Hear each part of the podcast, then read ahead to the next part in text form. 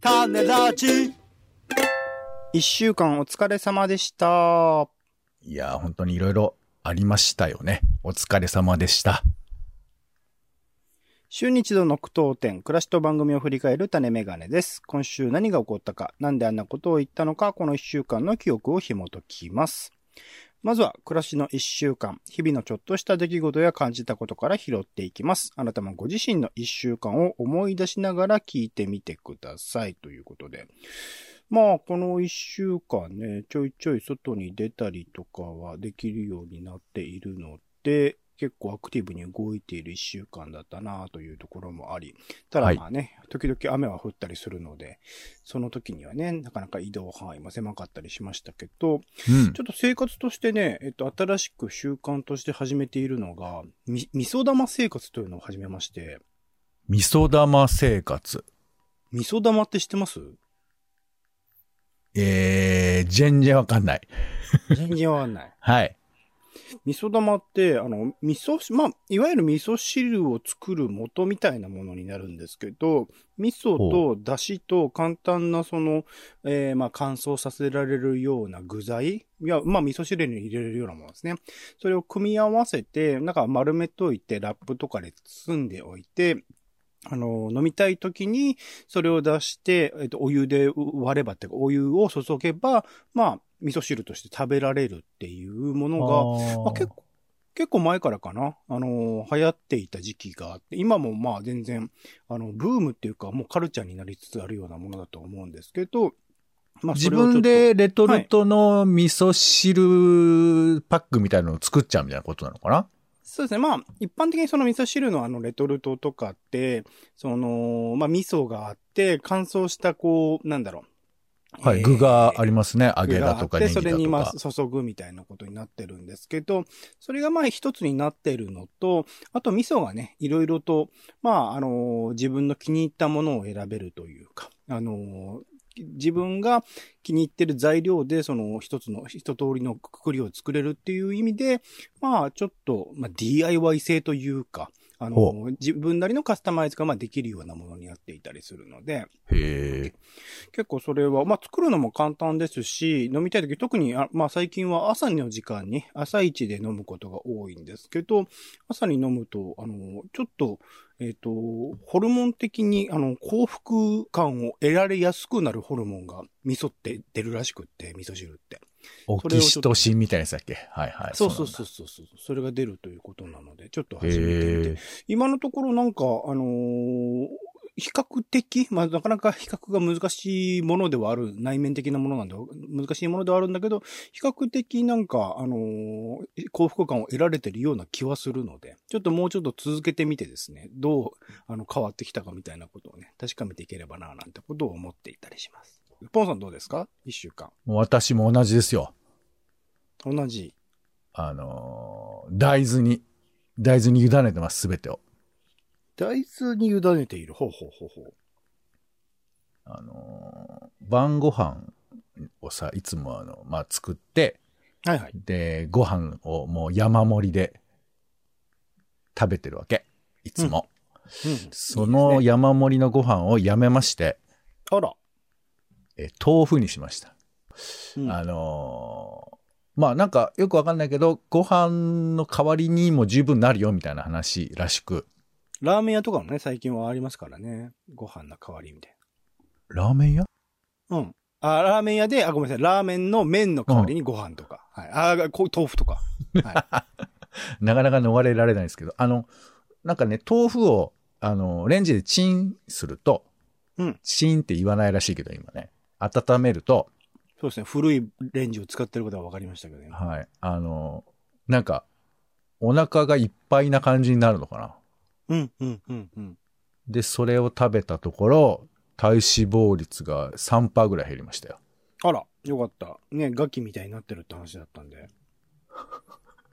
それ当たり前みたいに言うのやめてもらえます？あの、地獄にいるやつね、ガキに。あ、そうそうそうそうです。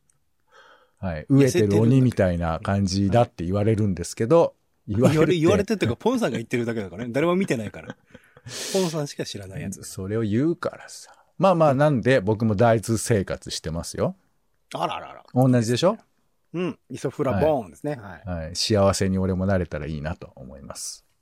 どうだろう。ちょっと、味噌とあれどうかわかんないなんで入れてくれよ、一いや、緒にえとさ。豆腐にオキシトシンが入ってることちょっとわかんないね。いやいや、俺はもう自分で出すよ。もう、あ、ほんとやったーやったーっていう、そういうことであ出しますから。よかった。よかったです。切り離された。はい。はい、ありがとうございます。続いて番組の聞きどころ付け足しツッコミを添えていく番組の一週間です。まだ聞いてない人は作品みたいに使ってみてください。まずは週の初めの雑談コーナー、種枕。今回は恐竜か、スピノサウルスというね、でかい恐竜の話とか、あとサル痘の話とかね、しましたね。続きまして、種助ですね。今回は映画プラン75鬼が笑う、君たちはまだ長いトンネルの中など、あとジャイアンの誕生日とかね、ポーランドフェスなどの紹介をしました。続きまして、ドラマ語り。今回は平家物語、鎌倉殿の13人、犬王というもので描かれる中世から令和にも活かせる学びというものを考えてみました。続きまして、イベントリポートですね。今回はポンさんが池袋サンシャイン行き水族館で開催中の美味しくてすごい生き物店に行ってきたレポートをしてくれました。続きまして、クイズ種ラジ。今回はウミガメのスープに代表される水平思考クイズというものを出し合ってみました。最後、丁寧な雑談。今回は話しにくい話について話してみましたが、一週間振り返って、ポンさん聞きどころつけたしツッコミいかがでしょうか？はえっ、と、まずはドラマ語りですね。いはい。えー今回は、まあ、中世という、まあ、は、割と幅があるといえば幅がある時代のも、まあ、がも、日本におけるですね、しかもね。結構海外とはまた違う。もともと海外の区分みたいなね、ことを書いてある本もあ。りま歴史すけど。学的にはそういうことですね。ね。で、まあなんか自分で中世を今描く意味みたいなものとかを考えたけど、全然わかんなくて。うん、うん、うん。あの、まあまあ、あの、コラムとかね、あの、紹介してたので、リンクなど見ていただければと思いますけど、難しいなと思ったから、なんか本を読もうと思ったんです。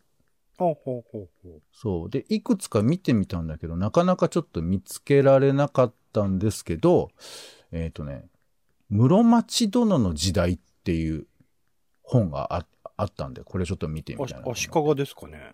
そう。安定期室町幕府研究の最前線っていう本でして、うんまあだから室町時代もだんだんいろんなことが分かってきたみたいなことをね、その、えーお話で出てきたと思うんですけど、えー佐田義彦先生か。なんかさはい、まあ、さ三つの作品全部のね、監修されてる方ですね。そう。佐田先生のちょっと本が見つけられなかったので、まあいろいろ本も探せば今、あの、2020年代に出てる本も何冊かあったので、そういうのも読むことで庶民の生活がね、あの、よりクリアになって、なんか、えー自由がまだあった時代とか、身分制度を超えられる可能性があった時代とか、そういう話もあったので、その辺をちょっと、えー深掘りしたいなというふうに思いましたね。はい。そうですね。あと、まあ、今回は中世というくくりで、まあ、映画、アニメ、ドラマ、横断して語ってみましたけど、やっぱ同時代に作られるもの、まあ、その同時代って言っても、その公開されるタイミング、放送されるタイミングが結構先になるみたいなケースがこの中で結あったりするので、まあ、制作側が意図したものとはずれてしまうタイミングっていうのは多々あるんですけど、なんかまあ、今のね、例えばその、これからの2022年7月から始まる夏のドラマの中で描かれるテーマとかモチーフとかで共通するものがあったら、そこでちょっと重ねて論じてみると結構面白かったりするような気もするので、こういう同時代、同じタイミングに作られてるものっていうものを、まあドラマだけじゃなくってね、映画とかも含めて横断して見てみるっていうていうのもありかななんてことをちょっと思ったので、これからのまた参考にしたいなと思っていたりします。はい。では僕の方からイベントリポートですね。美味しくてすごい生き物店に行ってきた話ということで、僕結構、まあどちらかというと、まあポンさん食べていた虫とかがあんま得意な人間ではなかったりするので、うん。その見た目、テレビとかでこうビジュアルで大グソクムシとか見せられるとうってなっちゃったりする。まあ大グソクムシは大丈夫かな。ちょっとあのまああの幼虫系のやつが特に苦手だったりするんですけど、そういうビジュアルではきつい人がいるかもしれないような展示っていうのは、音声だとね、あの、あの、み、えっ、と、聞いてる人のその想像力に委ねるような形になるので、まあ、よりきつくなる可能性もなくはないですけど、あのーそういうものの紹介っていうのは音声ならではだなってことを改めて思ったりしたので、これからもまたね、ポンさんにはそのビジュアルがきついものにもぜひ行っていただいて、またレポートしていただければなと思いますね。最後に、まあ、あの、コオロギを、えーカラッとさせたものを食べたんですけど、クッキーみたいなやつですかね。ナッツと合わせたやつか。ナッツと合わせてるやつですけどね。はいはい。あれ、難しいよね、なんか評価がね。なんかこう、芸人さんだとしてもさ、もう最近はこう、おっかないものととして食べないみたいなところもあるじゃないですか。なんかね、まあ、全部、なんか嘘なんだなっていうのがちょっとだんだん剥がれてきてますけどね、ああいうリアクション芸ってね。うーん、まあまあ、うん、そうそう。まあなんで、ちょっと、音がね、えーご、不快だった方がいらしたら申し訳ないですと いうことをちょっと、そう、添えておきたいと思います。他の回いかがでしょう、ポンさん？はい、えー、クイズ種ラジですね。はいはい。えー今回の聞きどころは、えーまあ、出し合ってみようっていうおすすめみたいな感じになってますけど、まあ、要はオリジナルの水平思考クイズを、えー我々が作っているというところでして、うん今回はちょっとあえて名前をつけるなら、晴れの日のビニール傘。問題ね。こまあの問題。僕はビニール傘を渡すっていうタイトルに変えましたけど、はいはい。随分シンプルですが、まあ、このビニール傘問題が良かったんじゃないかなと思いますので、ぜひ皆さんも、えー聞いてない方はチャレンジしていただきつつ、聞いた人は、えーもう一つ別な答えをね、ぜひ考えていただきたいと思います。面白い。これはだから、僕も考出そうね、最初本当にきっかけというか、どういう設定にするかって全く浮かばなかったので、めちゃくちゃうんうなってたんですけど、一回こう設定を考えてみると、そこからどんどんどんどんこういう風に答えに導くためには、こういう、ある種伏線じゃないですけど、要素入れといた方がいいな、みたいな質問の方に加えるみたいなことを繰り返していくの結構面白かったりするので、より長文なんか、あの、ウェブとかで水平思考クイズで検索するとめちゃくちゃシンプルで、なんかその答えしっくりこないし、なんかめちゃくちゃ答えいっぱいありすぎじゃねみたいな質問も多かったりするので、より長文で作ってみると面白いんじゃないかなと思っております。あの、答える方も、多分出される方も、お楽しめられる、あの、え質問を出す方も出される方も楽しめると思うので、ちょっと考えてみるといいんじゃないかなと思っております。あと、じゃあ僕の方が丁寧な雑談ですね。話しにくい話についてというところで、まあ、あの、話しにくい話の手、えいくつか、あの、議題みたいなもの、モチーフみたいなものをポンさんから出してもらいましたけど、まあ、いずれも、やっぱなんか誰と話すかっていうの結構大事だし、まあ今までもね、この丁寧な雑談というコーナーでまさしく、その雑談としてどういう話を相手に対して出すかみたいなことが一つのテーマだったと思うんですけど、改めてそれぞれの人、自分が相対する人との関係性の中で、この人に対してはこういうテーマの話、この人に対してはこういうテーマの話で、かなり信頼関係が結べてるなとか、この人についてはこういうことを聞いても大丈夫だなと思えた人には、ちょっとチャレンジして、ある種、議題として出してみるっていうのが、もしかしたらいいのかもしれないな、みたいなことを改めて気づかせてもらったような回でもありましたね。まあもちろんその議題を出した時の相手の反応とかをちゃんと確認した上で、あ、これを継続するのがいいのか、ここで引くのがいいのか、みたいなことのジャッジも、おーその議題を出した人にね、必要な責任だなとも思ったりもしますかね。はい。うんポンさんどうでした？こちら。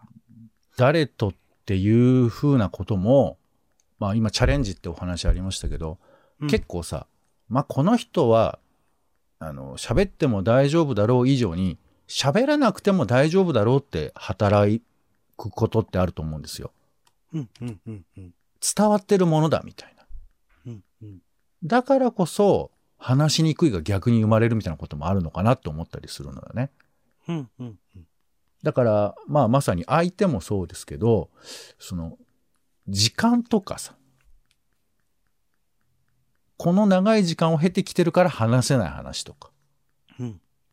まあもちろん雰囲気とか、あとまあ社会的な何かとかっていうのもあると思うんですけど、話しにくいっていろんなファクターがあって、できると思っててもできないこととかもあるのかななんて、ちょっと思ったりはしたので、チャレンジしてみようかなというふうに私も、まあ思っているんですけど、どこでこのじゃんけんの手を出すかっていうねうん。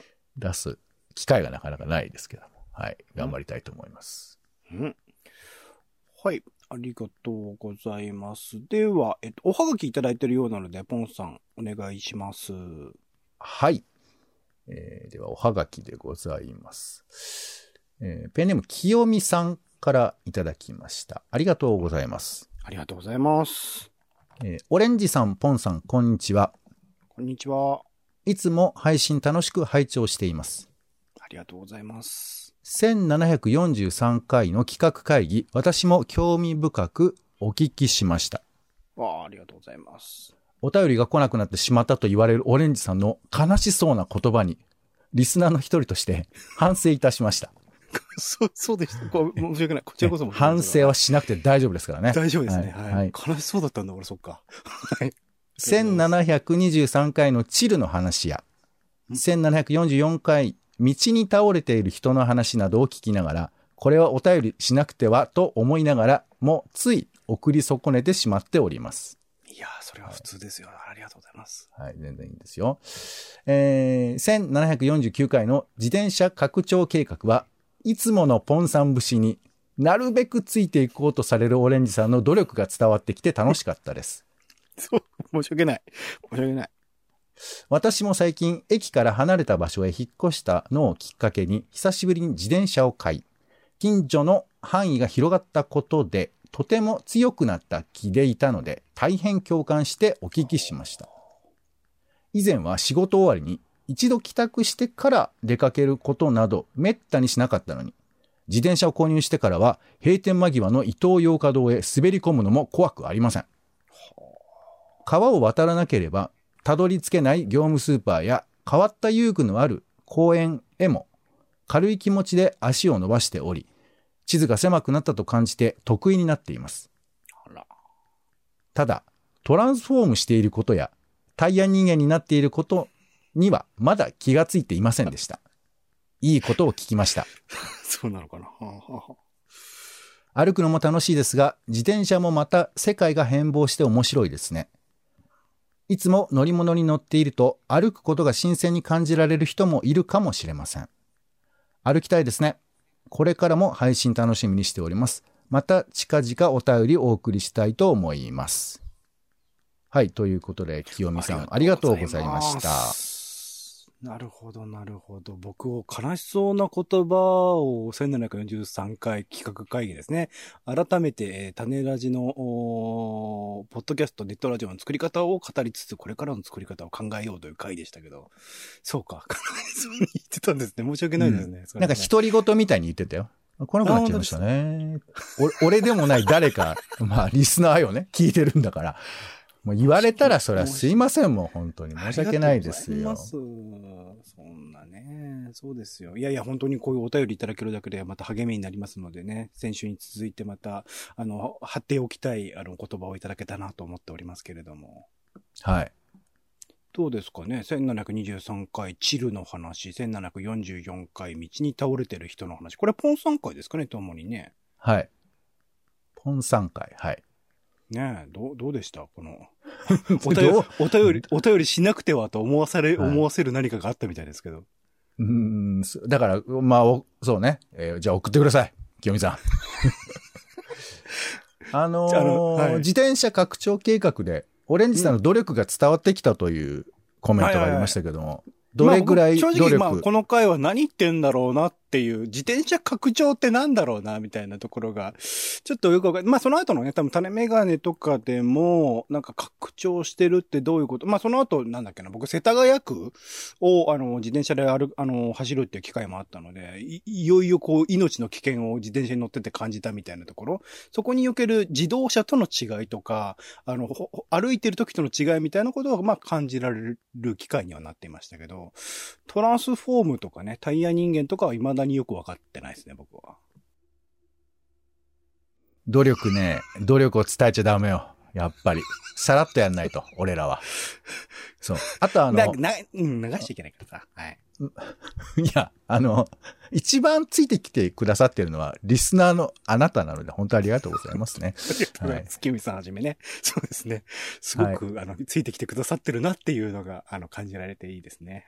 はい。ですから、あの、皆さん、あの、あの、まあ、おはがき我々は、あの、お待ちしておりますけども、はいもうもっと乱暴で構いませんので、何言ってんのっていうね、あの、ところから始めていただいて全然、構いそれませんので。を配信で流すかどうかわからないですけど、そうですね。そういうのもぜひ、あの、気軽に送っていただければね、ありがたそいうでね。ですすね。はい。気楽に、えー送っていただければ、えー我々が一喜一憂すると思います。そうですね。一憂するかもしれないんでね。はいあ。それ一憂も大事だなと思ってますんでね。はい。よろしくお願いいたします。はい。ありがとうございました。ありがとうございました。はい。では、えー、種ラジは Spotify や Podcast などでほぼ毎日配信中です。更新情報は Twitter でお知らせしております。お好きなサービスでの登録やフォローをお願いします。また、番組の感想やあなたが気になっている種の話もお待ちしております。公式サイト、種ラジ .com のお便りフォームから送ってください。Twitter でハッシュタグ種ラジ、ハッシュタグカタカナで種ラジで投稿いただくのも大歓迎です。それでは、種ラジ今週の一曲、ポンさん、お願いします。はい。えー、富士ファブリックの若者のすべて。おー、懐かしい。はいはい。はい。まあ、多分こう定番曲としてあると思うんです。まあ、この時期、最近特に夏が始まるような頃とかは。まあ、あれ、真夏のピークが去ったなんで、もうちょっと先ですけどね。あーそうか。なんかうん最近すごくかかってるんですよ、ラジオで。最後の花火ですからね。もうちょっと先ですね。うんいや、よくかかってるんだよ。うん、うん、うん、うん。まあ、この時期ですよね。始まるのがね。そうそう。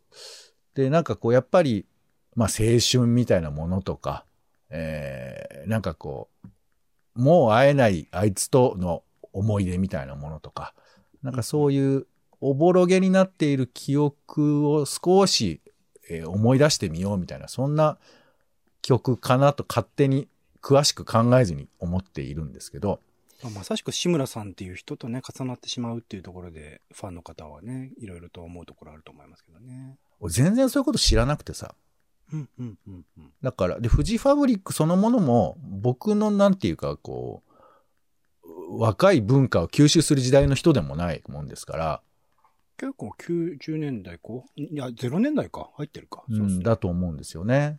うんだからね、なんとなく僕は、えーええー夏、花火、イルカ、京急っていう感覚で頭の中入ってるんです。いるかあの、京急の CM で流れてた記憶があるんだよね。へえ。まあ実際は違うかもしれません。実際は違うかもしれないんですけど、なんか、あの、最、曲の途中でブツンと映画館で切れるみたいな記憶があって、へえ。その風景が頭の中に入ってるんですよね。また曲をね、聴いていろんな風景を思い出す人いると思うんですけど、まあそういう曲の一つで、最近、あ、フジファブリックが歌ってた曲がこれなんだ。若者すべてなんだっていうのをちょっと知ったので、えー改めてのお伝えしたいと思いますが。ちなみにフジファブリック、この若者すべて、えー列車接近音として、富士急行の下吉田駅で本人の声が流れる、接近音がな流れるんですって。聖地ですからね。そっちの吉田の方はね。あ、そうなんだ。えーチャイムじゃなくて本人の歌声なので、まあ、う思わず聞いちゃったらっていうのもあるし、まあ、行ってみてもいいのかなと思いますが。ということで、えー夏ですね。富士ファブリックの若者のすべてをお聞きください。